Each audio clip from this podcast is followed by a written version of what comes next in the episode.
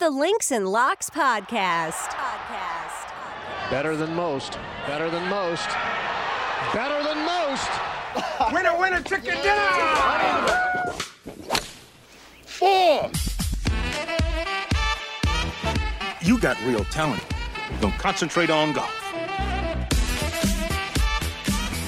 Hello, you beautiful degenerates, and welcome to Links and Locks, the Action Network's golf betting podcast presented by Bet365. I'm your host, Roberto Arguello, and I'm excited to be joined today by Spencer Aguiar. Spencer's been on a bit of a heater the last couple weeks, and we're going to look to keep it rolling. Our usual third partner on our podcast, Nick Brett, unfortunately can't make it again this week. He couldn't make it last week, so he just gave us one outright pick. It happened to be on Sam Burns at 42-1. So he's never missed on a pick he's made while not being here. And by the way, 2 weeks ago, Spencer and I both had Taylor Moore. Nick had Sam Burns last week. So the pod overall is on a heater. Spencer also had some Cam Young rollovers last week, but we'll talk about that a little bit later. We're going to try to stay hot this week at the Valero Texas Open in San Antonio at TPC San Antonio.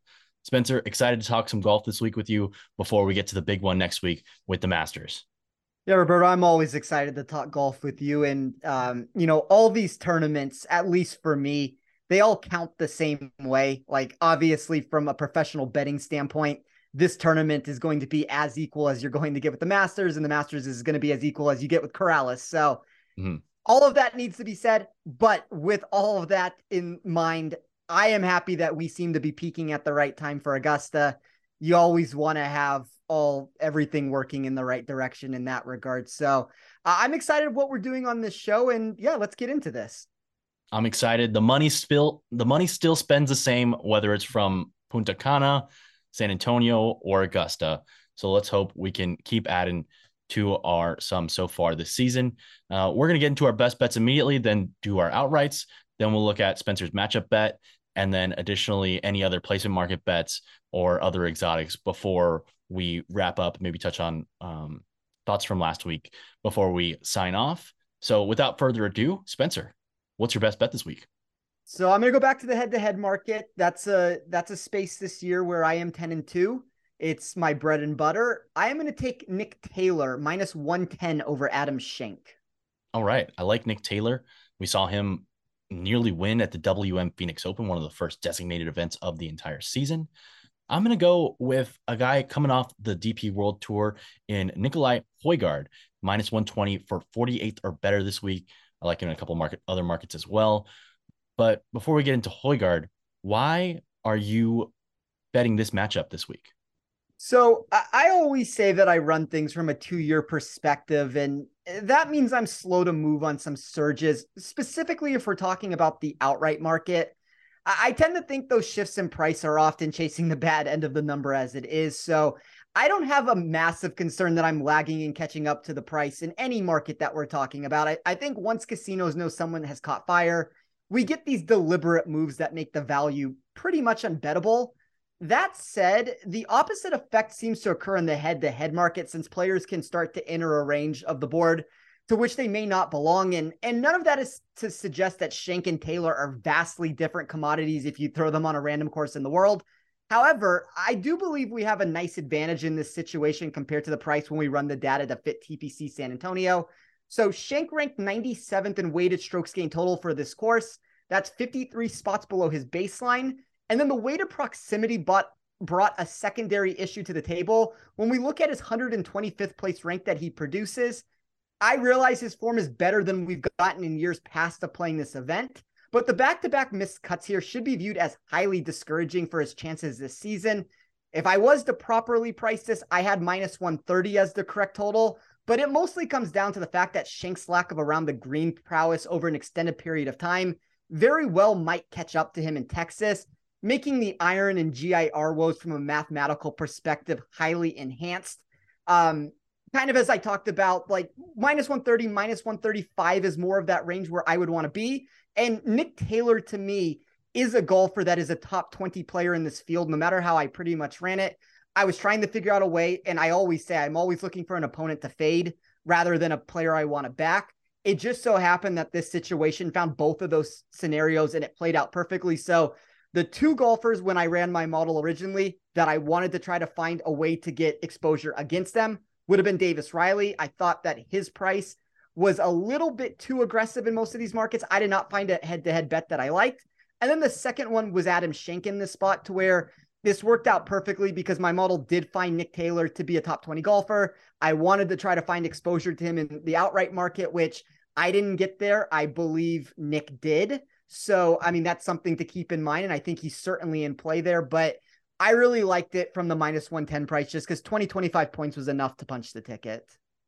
I like it. And fading a player who is coming off of one of his best events, especially with a really hot putter.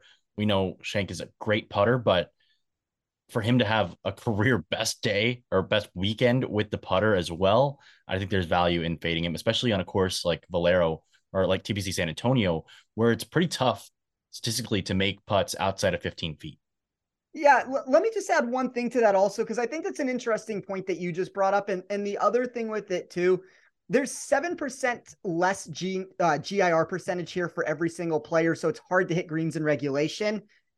I kind of worry about the weighted proximity. Like when you talk about a player that's 125th in my model in weighted proximity, you start running into these back-end problems of kind of what's going to occur there. And look, the around the green over the last 24 rounds is something that certainly looks good. I think that's one of the reasons why he's found success with this. He's 30th in my model over the last 24 rounds. But the more prototypical form of Schenk that we know is 86th over a two-year regression model that I run. So I think it's like the perfect course, or maybe for him, the worst course you could get, to where a lot of those things start highlighting for him, and the weight of proximity is not where it needs to be. The GIR percentage is outside the top 100. The around the green game might kind of be one of those situations where this is not exactly what we think it is. The current data is really propelling him further than it should be. And as you said, it's a difficult course with putting. Like, it's a ball striker's course at the end of the day, but there's a lot of concrete details from a putter that you need to take into account here. So if he's struggling and he's scrambling on all these holes, like, look, you don't have to look any further than what I know. It's a little bit of a different situation, but I mean, Kevin Na recorded a 16 here a handful of years ago. So there's trouble looming at all turns. And it's one of the reasons why it's one of the most challenging major preps that you can find. I hope we get a 17 this week, but I don't want Kevin Na's record to be broken at the same time. So maybe we get a 15. Wish we could bet on that. Going back to my best bet for this week, I really like Højgaard. I've got an outright bet on him that I'll touch on in a minute, but he's got upside in great form, and the upside I'll touch on in a minute, but the form is what I'm looking at for this 48th or better bet. He was top 13 in four of his last six DP World Tour tournaments. So he's been playing really well, and looking back at his data over the last couple of years, he's only 22 years old. So there is some upside with him being young and not reaching his ceiling quite yet as far as golf age and form, but he is super long, which will help, which always helps, of course. And driving accuracy isn't as big of an issue for me this week with the rough not being as penal. You just can't miss it in the wrong spots, a la Kevin Na. And he made his first PGA Tour start this season last week at Punta Cana. He finished second. There is a lack of data with him playing in some of these DP World Tour events, like in Thailand and last week in Punta Cana, where there was no shot link data. So there's a bit of unknown, which is why I think he might be priced a little bit lower than had there been shot link data at all these tournaments where he's been playing well recently. But his prone to streaky golf, both good and bad, is a big reason why I like him to continue his hot form this week. Yeah, I don't have the data behind, you know, to give a sophisticated answer the way that I would want to, but I think you mentioned it best. He's a 22-year-old kid who has been, I mean, if you go through these results at Punta Cana, he comes in second place. The Hero Indian Open, he came in 32nd. He had a fifth at the Thailand Classic.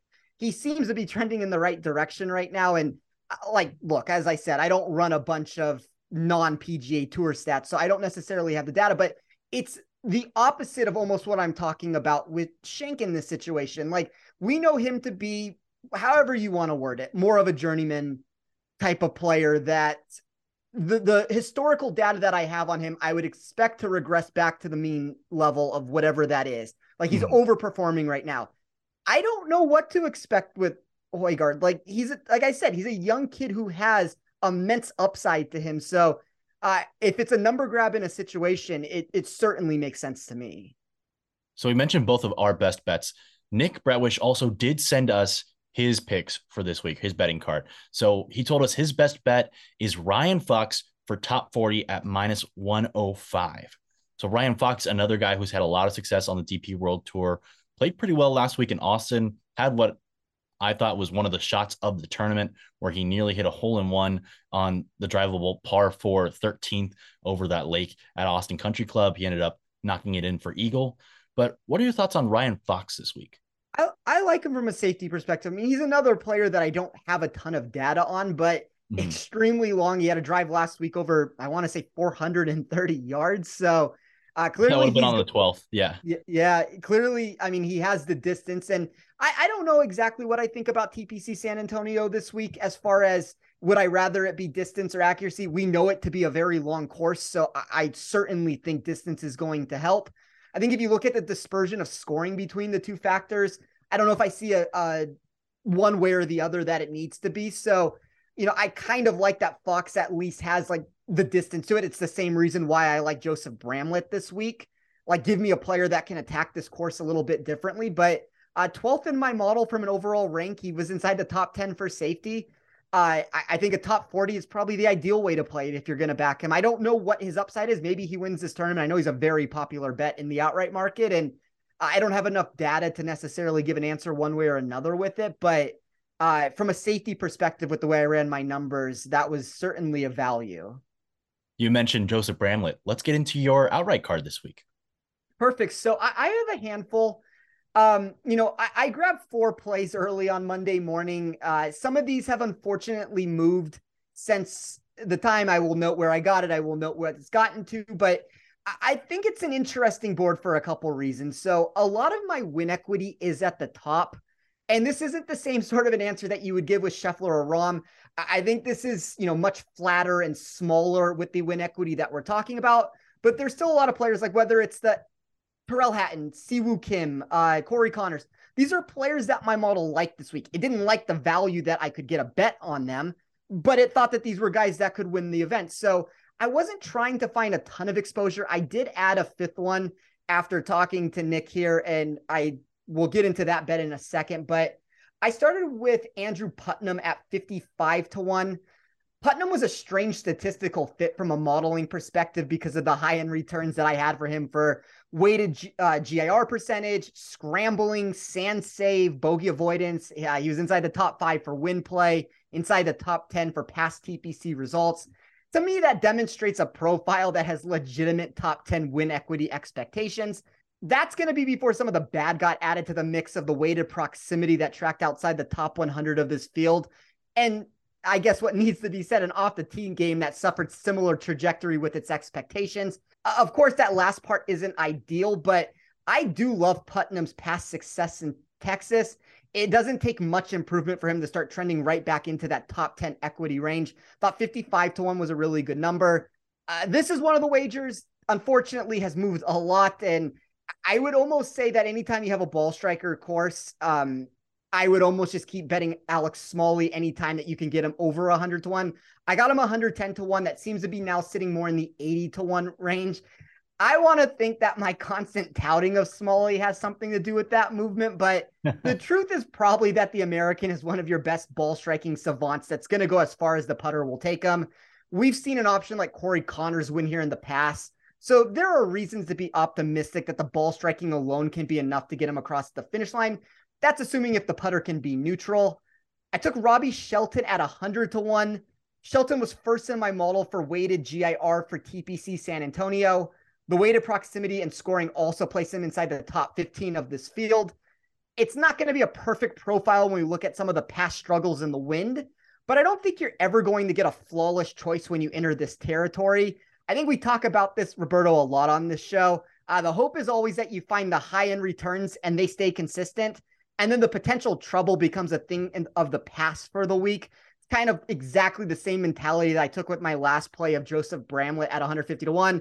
Unfortunately, same exact situation here. This looks to be more in the 90 or 100 to 1 range at the time of recording this podcast. There's other ways to play this. We can, when we get into the placement market, I certainly think a top 20 or a top 10 will be in play, but it's kind of the same similar answer that we just talked about with Ryan Fox. He has one of these unique skill sets where the distance might be able to be an advantage to him. And then when we look at a TPC layout and his ability to kind of attack this in a different way with the ball striking, like, look, the putter is horrible. He's one of the worst putters in this field. We all know that at this point, but that's fine. Like, we're talking about Corey Conners, who won this tournament in 2019. There is a path for some of these players. Like, I can keep saying that, yes, putting does matter, and it's very slow Velcro-like greens. You're going to have some of the undulation of Augusta. Like, I don't want to quite call it that. Like, it's, I'd be curious to get your thoughts on this. Like, to me, it's a prep for Augusta, but you do it in such a weird way that you don't have the speed of the greens, which, like, the two reasons why, if I was a player, I wouldn't want to come here. One, the course is too difficult. I don't know if I want to get tested like that rather than go to Augusta. And two, it's too slow. Like, you'd want those fast greens of Augusta. You have the dispersion of scoring that increases around the green.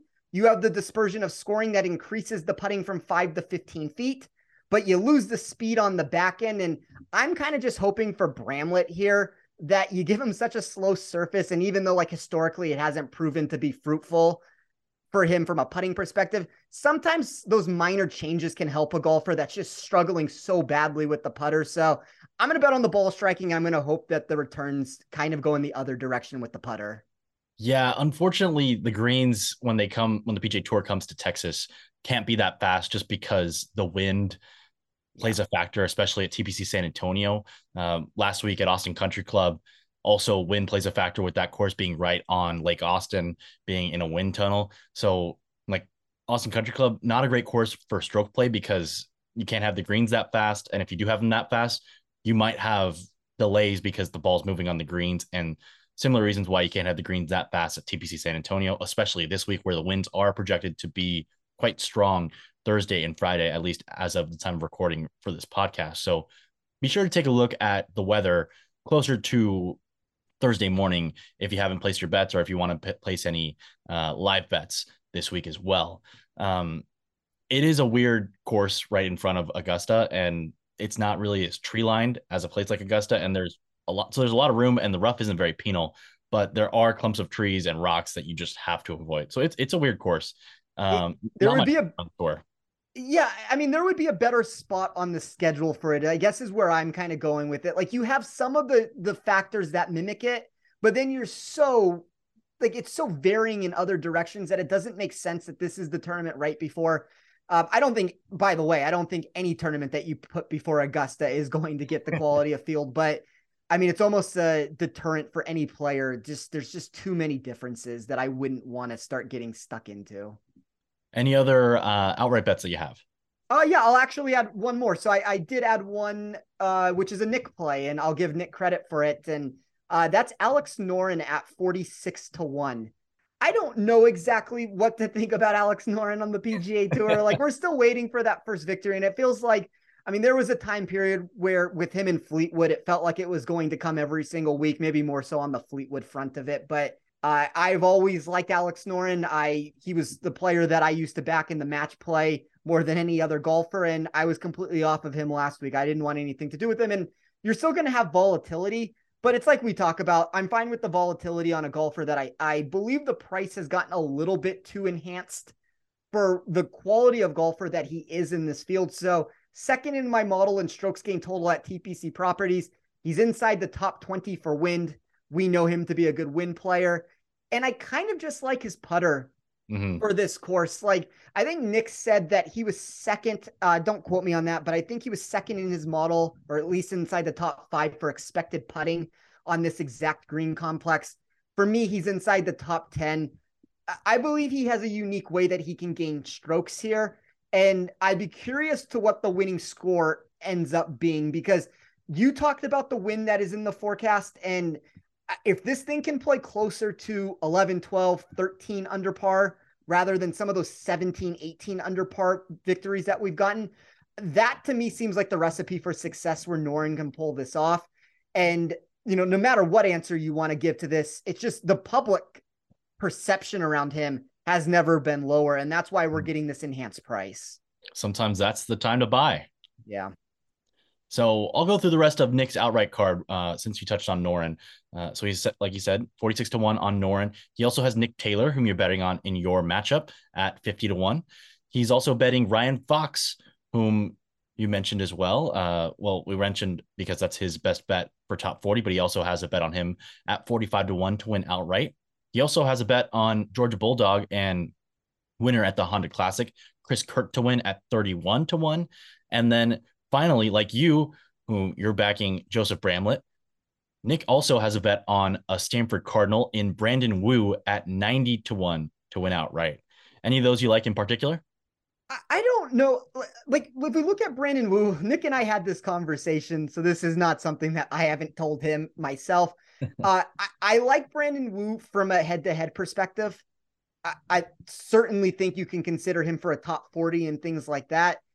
I kind of had negative trajectory when we talked about actually winning this event. So I'm not going to have an outright ticket on him personally. I understand where he's coming from with it. My model had him right outside the top 30 from an overall rank perspective. So I liked him there. It's just that upside portion of my model that kind of went south.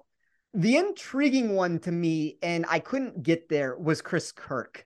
I don't know, like, this is a really bad answer to give, and I understand that. There's certain players that haven't won in such a long time, and then they finally get a victory. It's so hard for me to believe that Chris Kirk is going to come out and win again. My numbers are very flat from like what is proper and what he's priced at. So it's a fair number that Nick got, like even a little bit in the realm of being a positive value that Nick got, but it's so minimal on my end that I decided not to bet it and kind of just go with more long shots this week. But from an upside perspective of my model, Chris Kirk was the one that stuck out. And I guess just as like an honorary mention of this, because I wanted so badly to get a price on this golfer. And I mean, it's another player who has, I guess, I mean, he's streaky, at least if you want to look at it in that regard, to where I think he could win multiple times. I wanted a price on Si Woo Kim. I wasn't going to get there at the number that seemed to be put out in the space, though. But for whatever it's worth, he was number one in my model this week. What number would it have taken for you to bet Si Woo Kim this week?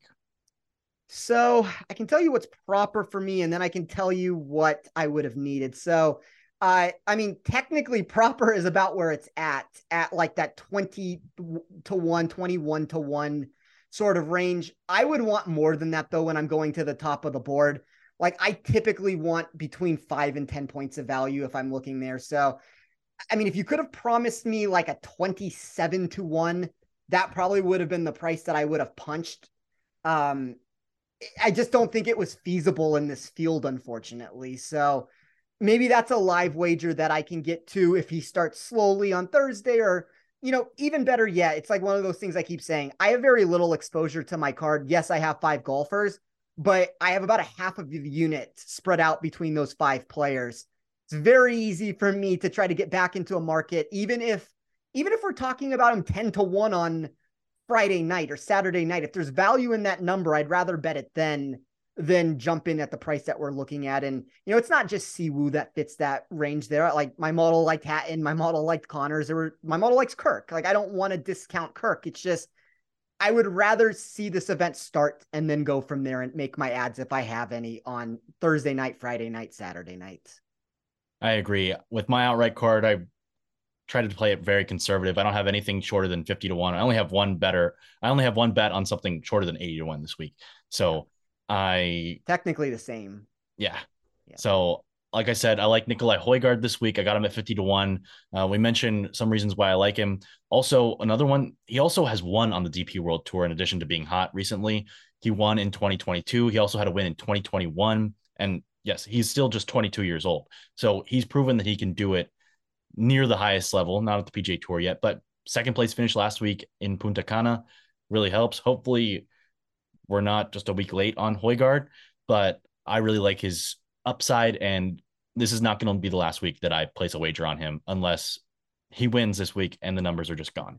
Yeah. I'm also placing another wager on someone with tremendous upside. I actually like the first round leader market better for him than the outright market, but I sprinkled it nonetheless at 100-1 for Akshay Bhatia to win this week.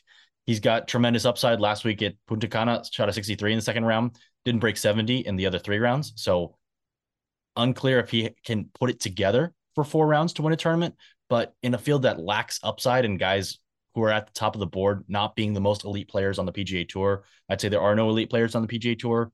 Terrell Hatton is the best one in the field this week, but he's a C or D tier guy among the top players in the world, among the top players, obviously with like Jon Rahm, Scottie Scheffler, and Rory McIlroy being in their own tier. I'm not saying he's a bad golfer. It's just there are a lot of tiers on the PGA Tour with 250 sure. players. I like Bhatia's upside. He's got two top seven finishes and four Korn Ferry Tour starts this year, made 5 of 6 cuts on the PGA Tour, and in 4 of his last 5 tournaments on tour, he shot at least a 65 or lower. So he's got upside. Can he put together? I'll take a chance on him doing that this week. I also bet Ben Martin. I really like the approach numbers for him. Top 13 finishes in 3 of his last 5 starts, gain strokes on approach in 7 of the last 8 tournaments. And that's not even including last week when he finished T8 at Punta Cana because there's no data. He's also shown that he can spike with the putter. Not a great putter normally, but he does have some upside with the flat stick. So I like him there. You already touched on Alex Smalley. I bet him at 85-1. I'm also playing the approach play upside with him. And that's it for my outright card. So still room for more. Not going to force anything. There are a lot of guys that I liked, like Si Woo Kim as well. Wanted to see what his number was. It wasn't where I needed it to be. And I think guys at the top of the board are priced fairly. Wanted to bet on Ricky Fowler because we want him to make the Masters, but I have not placed a wager on him in any market just because the value isn't there, but I'll be rooting for him. That's what makes it so difficult. So if you look at the top of the board, and I'm not going to run through every single player, but let's just say the top 5 or 6 players in pricing. I mean, anybody can go look at that and find out exactly, but we're talking about the Hattons and the Conners and the Fowlers of the world there.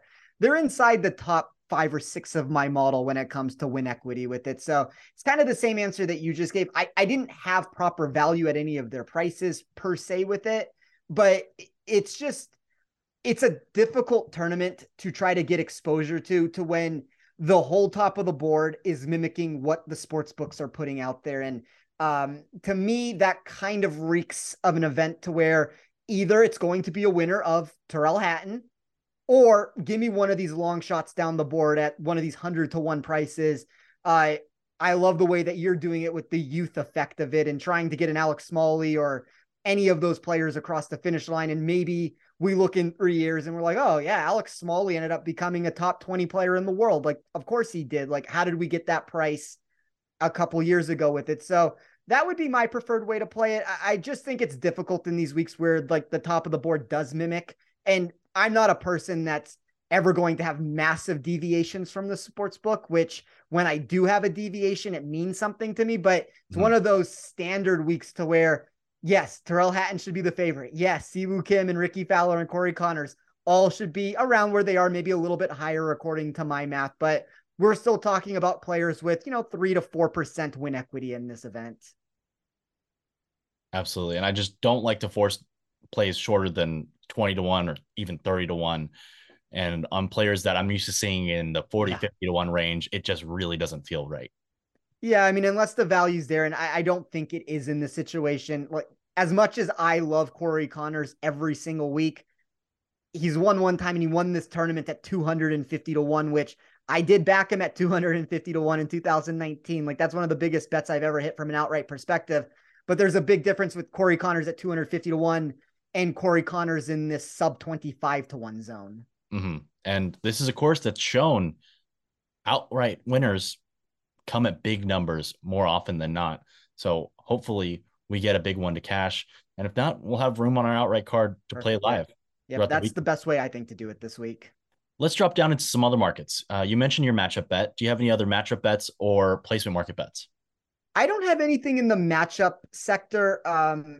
As always, tune into my Action Network article on Wednesday, where I will touch on any of the first round bets that I have. I always try to add one to those articles, but I do have a handful of placement wagers. I'm not going to spend too much time on them because it would just be me going through all the same players that I backed in the outright market, but just to very quickly touch on the numbers because all of these should still be available at the time of about an hour ago.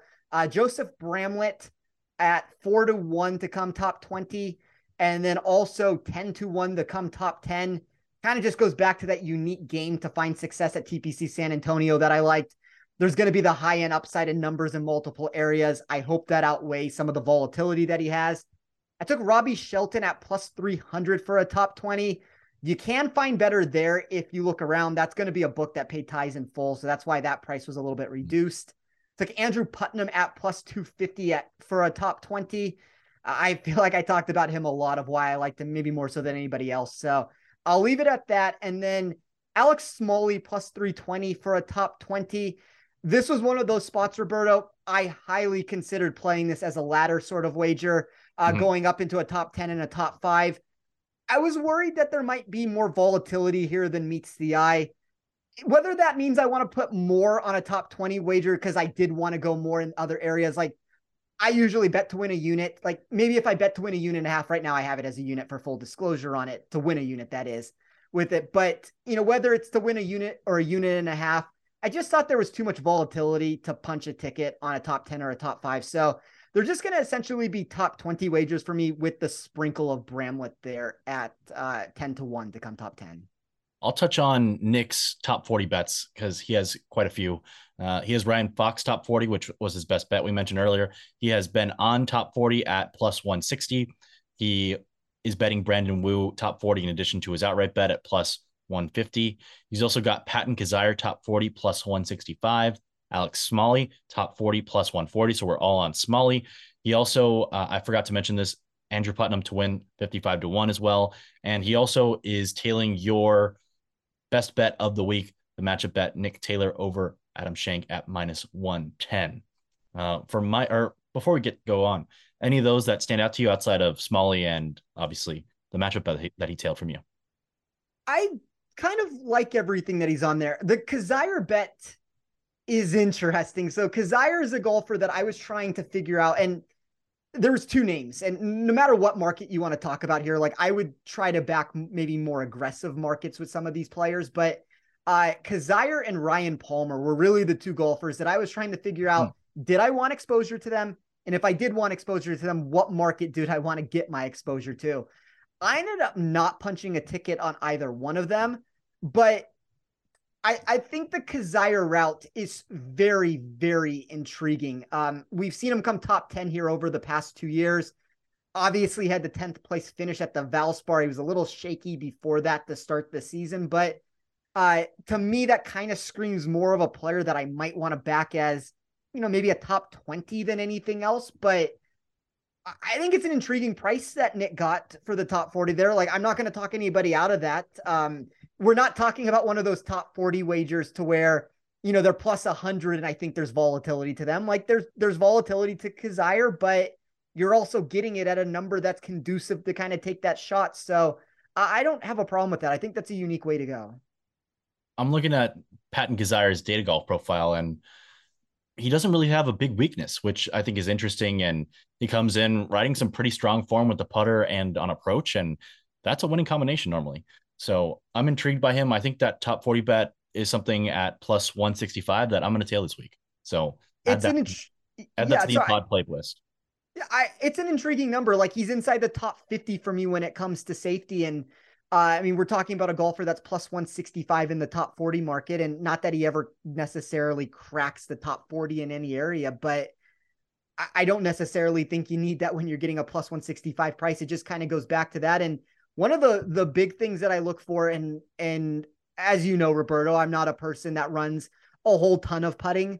Like, I'm going to incorporate a little bit of it. I don't do nearly as much as Nick does, but 68th in my model in strokes gained putting over a 2-year regression model.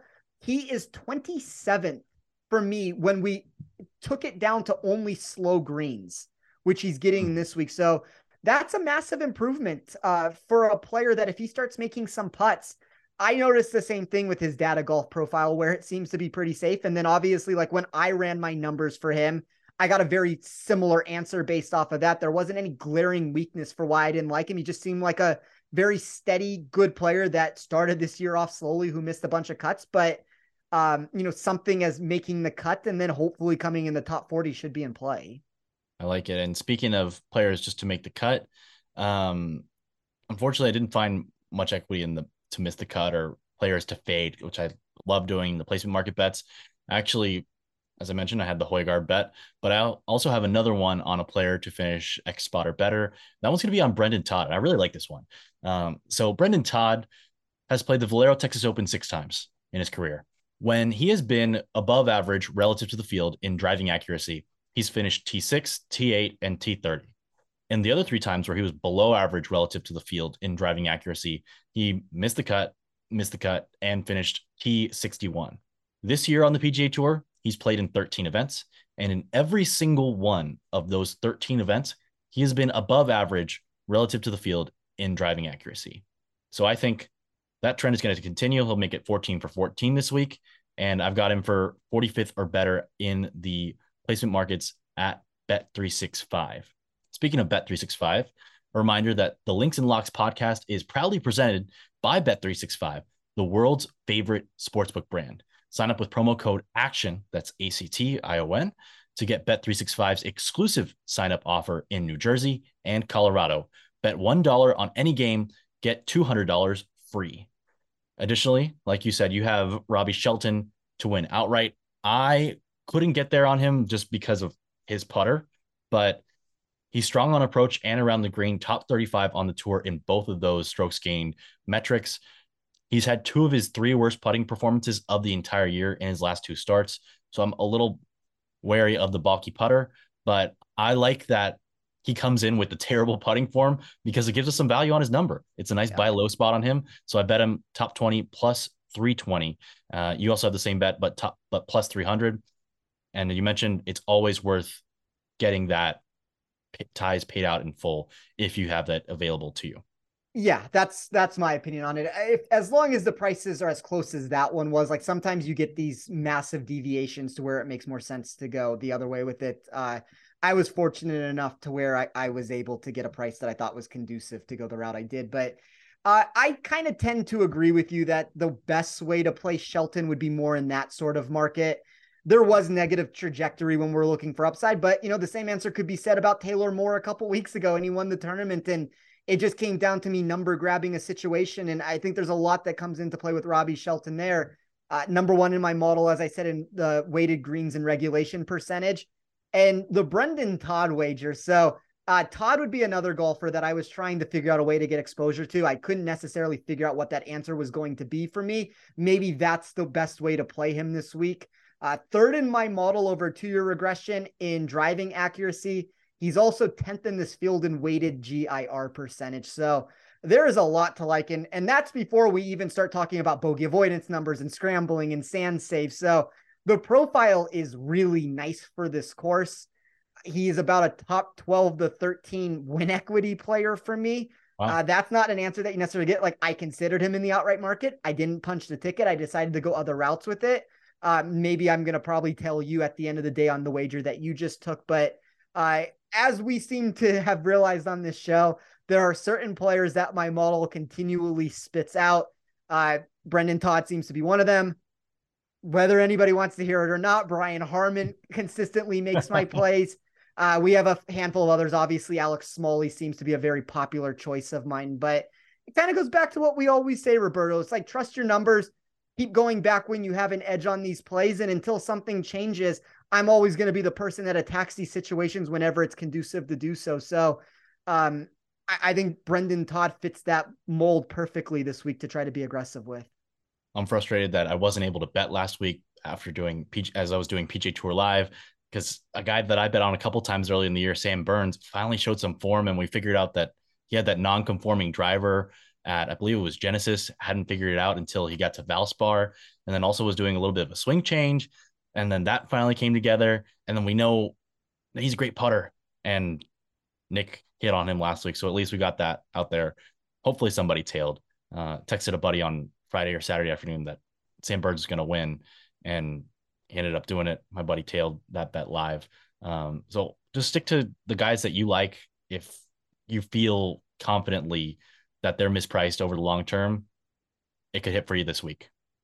Yeah, there's always situations on both ends of the spectrum, by the way. It's not just people to win. It's players that are overpriced that you kind of can start. And that's where you can find the head-to-head matchups against them. And that's really, from a head-to-head betting perspective, like, I build my numbers early. And as soon as I see, like, I kind of have a general idea of players that I want to take on. And as soon as I start seeing prices, I start price shopping and trying to find the best matchup that I can find against an opponent. And sometimes you find a situation like with Davis Riley to where, like, players are minus 160 against him, and I don't want to lay the juice because I don't have some massive feeling. Like, if we look at where Davis Riley's priced, he's a top 10 guy to win this event. My model has him outside the top 25. I was hoping that I could get him against a player, you know, like a Chris Kirk in a head-to-head matchup that would make sense. And I didn't necessarily find a price that seemed to be warranting that. But then sometimes you find a situation to where there is a value out there to take a player on. And that's kind of my whole strategy is, who are my fade candidates? Go from there. Is there value in this number? If the answer is yes, where is the best value that can be found? And I build my card in reverse almost, in that sense of, let me find the players I want to take on rather than the players I want to back for head-to-head wagers. Are there any other bets that you have this week, or should we get into rapid fire? Let's do rapid fire, Roberto. I don't have anything else. It is kind of a bulky card with, like, I have over a unit in placement bets. I have 1.1 units on Nick Taylor, and then I have a half a unit. Like, I wasn't even anticipating getting to 2.5 or, you know, a little bit over that at this point. We'll add more as the in-tournament structure comes along with it, but it's not going to be a week, I wouldn't imagine, that's going to be more than 5, 6, 7 units. Unless this in-tournament market from a head-to-head perspective really starts becoming enticing. So you mentioned mostly players. We mentioned mostly players that we're betting on this week at longer numbers. So let's discuss some of the players at shorter numbers that we couldn't come to in the outright market. But we'll do this from a head-to-head perspective instead of an outright perspective, because I think we touched on most of them already. Ricky Fowler or Corey Conners?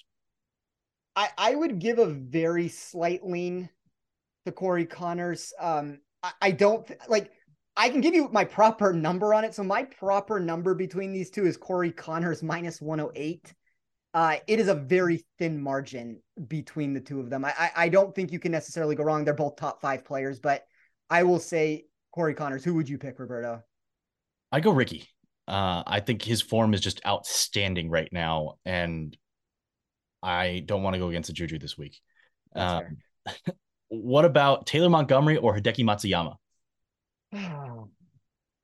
I guess I have to say Hideki just because my numbers like him so much, but between the injury concerns, I worry about, like, it's one of those tough spots, Roberto, if you're running this from a mathematical perspective, and I won't even get to the exact math of this one. We can just talk about the overall rank of it.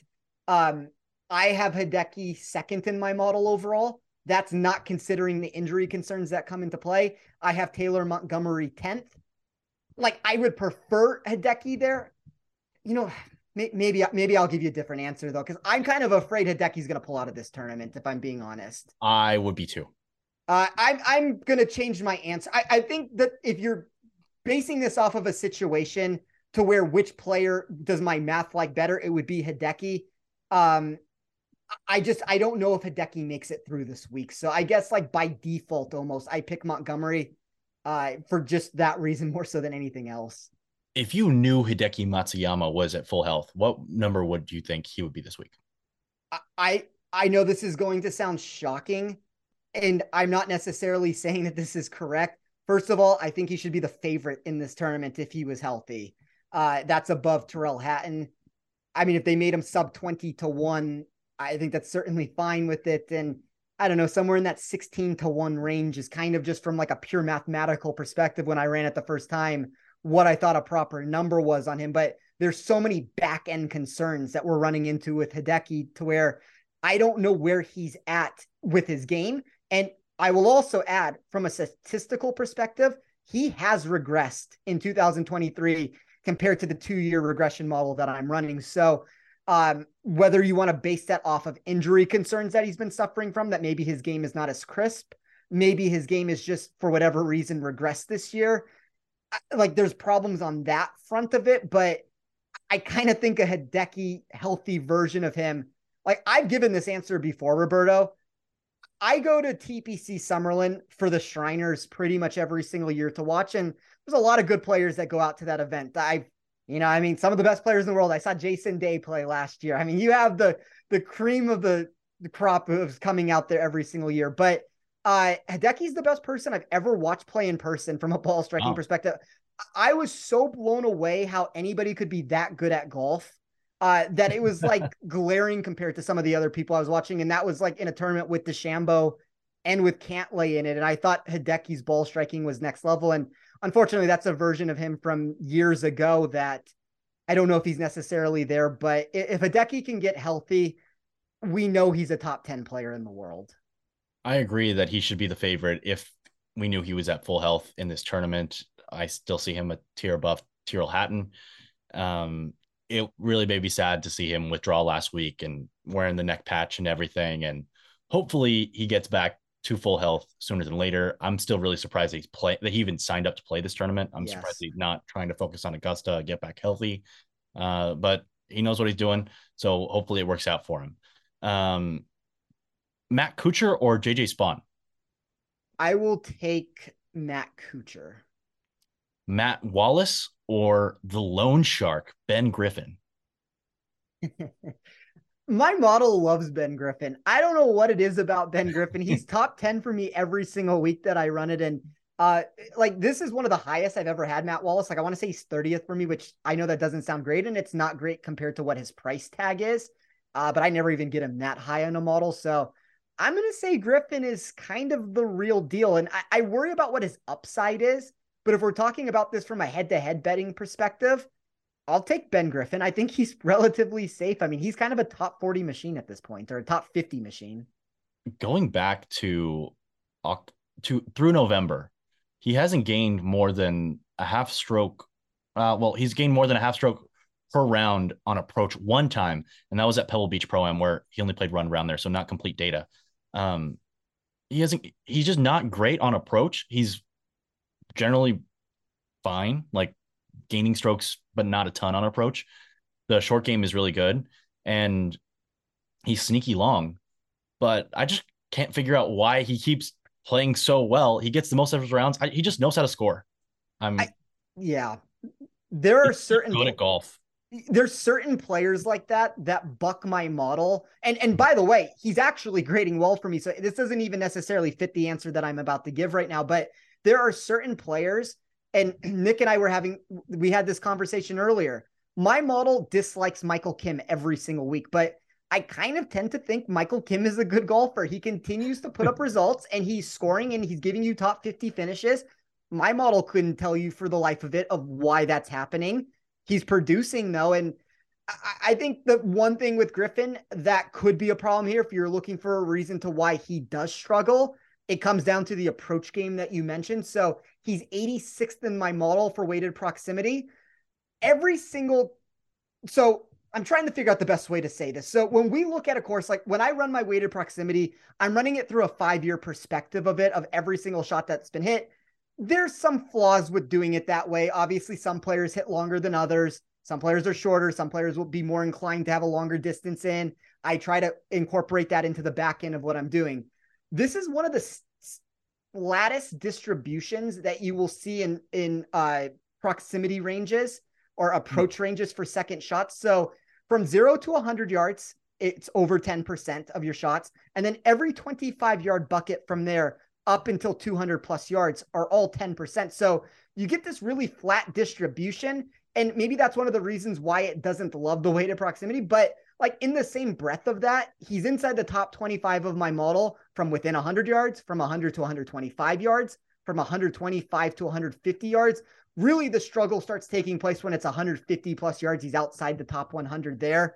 So if you're looking for a reason that why he's going to struggle, it would be that weighted proximity for him. But it kind of goes back to what you're saying about the short game. There are players that are going to run into more problems. Maybe Adam Schenk is that answer of that, to where I think he's overperforming at the end of the day. And then you have a guy like Ben Griffin number three in my model in strokes gained around the green. He's number one in my model over the last 24 rounds. There's at least something I can point to there to where, like, okay, this guy's going to be able to salvage the mistakes that he makes. Mm-hmm. He's someone that's interesting, and it's a shame that we don't have data on his only top 10 finish of the year, which was the T3 at the Butterfield Bermuda Championship, which he probably should have won without a back nine collapse. Sure. Great story. Guy who stopped playing mini tours, was a loan officer, eventually had some people say, hey, man, you're way too good to not be playing pro golf. Helped him out financially, made it on the Corn Ferry Tour, and the rest is history. So watch out for the loan shark out there. Good little player. Good little player. This is going a little bit long. I want to touch on early thoughts for the Masters. Who have you bet? Anybody you're targeting there you want to see at a certain number? So the only wager that I have in right now, and this is unfortunately not the answer that I'd like to give at this time of the year. In an ideal situation, I would have more of a bulky card to where maybe even my outright card is built at this point. And I feel like there were so many situations, and the Masters is kind of one of those answers more so than any tournament. I always run this, an article every single year. I call it the 7 deadly sins. And there's certain requirements that a player cannot have to win the Masters. And I run this for 4 or 5 years, and it usually condenses the pool down to, 10 to 15 players, like maximum 15 players. You usually can get it about to that 8 to 10 range. And every single year, the winner has been on that list. I try for the Masters because of those reasons to be a little bit later in the week to where I put in these wagers. I know, like, I missed some of the value along the way, but it's been so predictive over the extension period of time that I've run it to where I want all the final data in for some of those things. Like, some of it's like, one of the things is you can't be 45 years or older. Like, that's obviously going to eliminate all your, like, that's a very basic one, but there's also 3-putt percentages. Like, you can't be a certain 3-putt percentage here. Your around the green game has to be a certain point of it. So I always try to figure out what the median total is that I'm trying to find, because anybody who's outside that median total is always eliminated from my picks to win based off of that answer. So as of right now, Jason Day is the only person that I have an outright ticket on, but we will talk about this early on Tuesday, and we will get to a lot of those answers. I mentioned this to you before we got on the air, but Jason Day hasn't been available in a lot of the markets that I've been trying to look at, or a lot of the books that I've been trying to bet on for the Masters. And he's at a much shorter now. So frustrating. I mentioned before on the podcast that I did bet Tony Finau last year at 50-1 to win the Masters. Great course history there.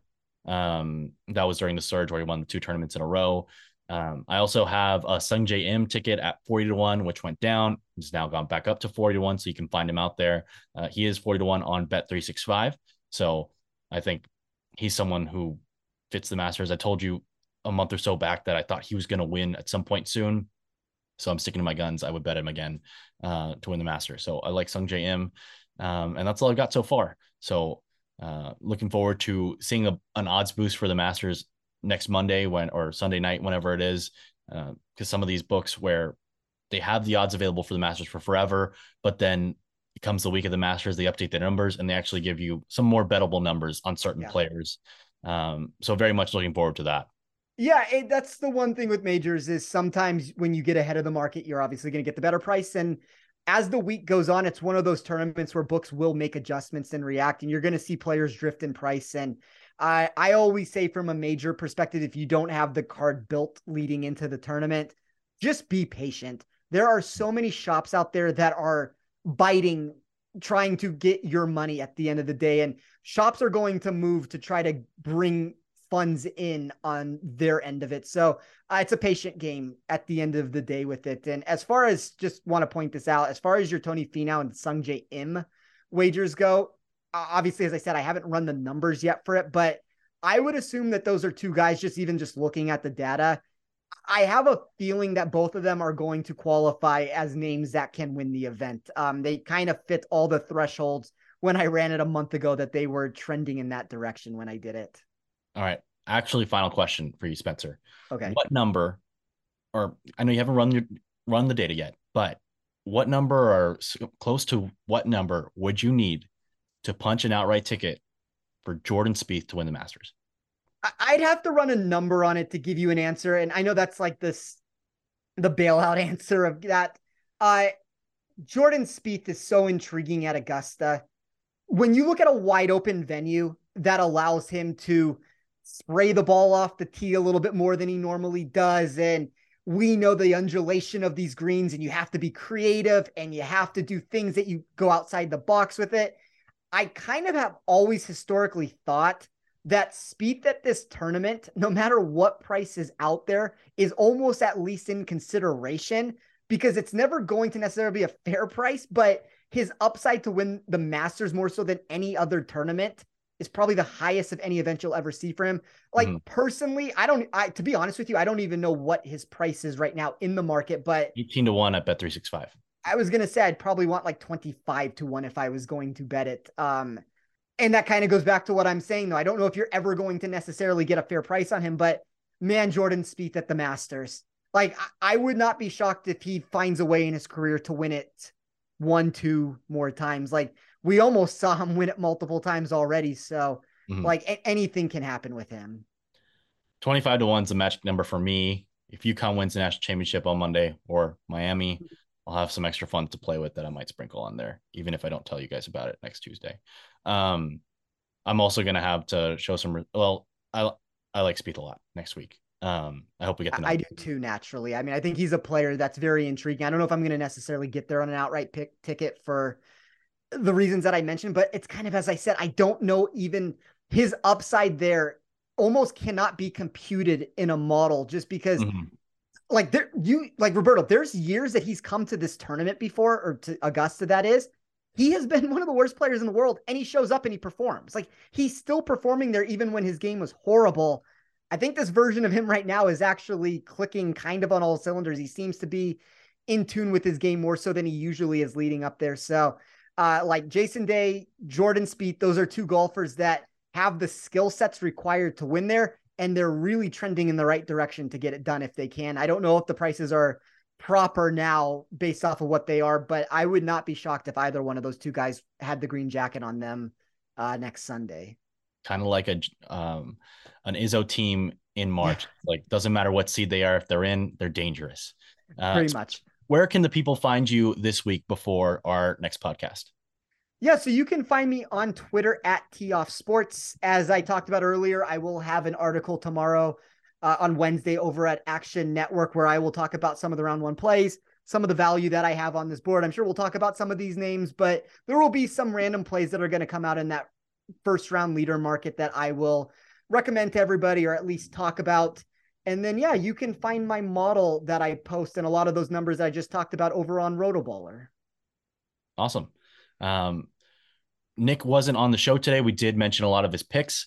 You can find him at Sticks Picks. That's Sticks with an X on Twitter.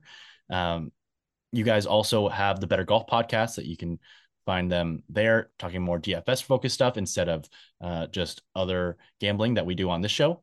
You can also find me at RobertoA213 on Twitter. I'll also be on The Gimme tomorrow with Jason Sobel. So find our picks there. We both have the same first round leader bet that we really like. And you can find more golf content for betting this week on the Action Network website. We had some live bets last week on Sam Burns to win it all at 5-1 on Saturday afternoon. So be sure to monitor, as we'll have those every single night, getting you ready for potential matchup plays, placement market bets, and outright bets going into the weekend and throughout the weekend here at the Valero Texas Open. So that'll do it for us here on the Links and Locks podcast presented by Bet365. For more great content from our Action Network team, check out our Best Bets episode from earlier this week featuring our own Jason Sobel and the PGA Tour's Ben Everill as they quickly run down their top plays for the Valero Texas Open. Be sure to check out actionnetwork.com and the Action app for all of our great golf betting and DFS content. Thanks again to everyone who makes this podcast possible, especially our producers Noah, Sophia, and Matt. Here's to hoping you guys hit it big deep in the heart of Texas this week.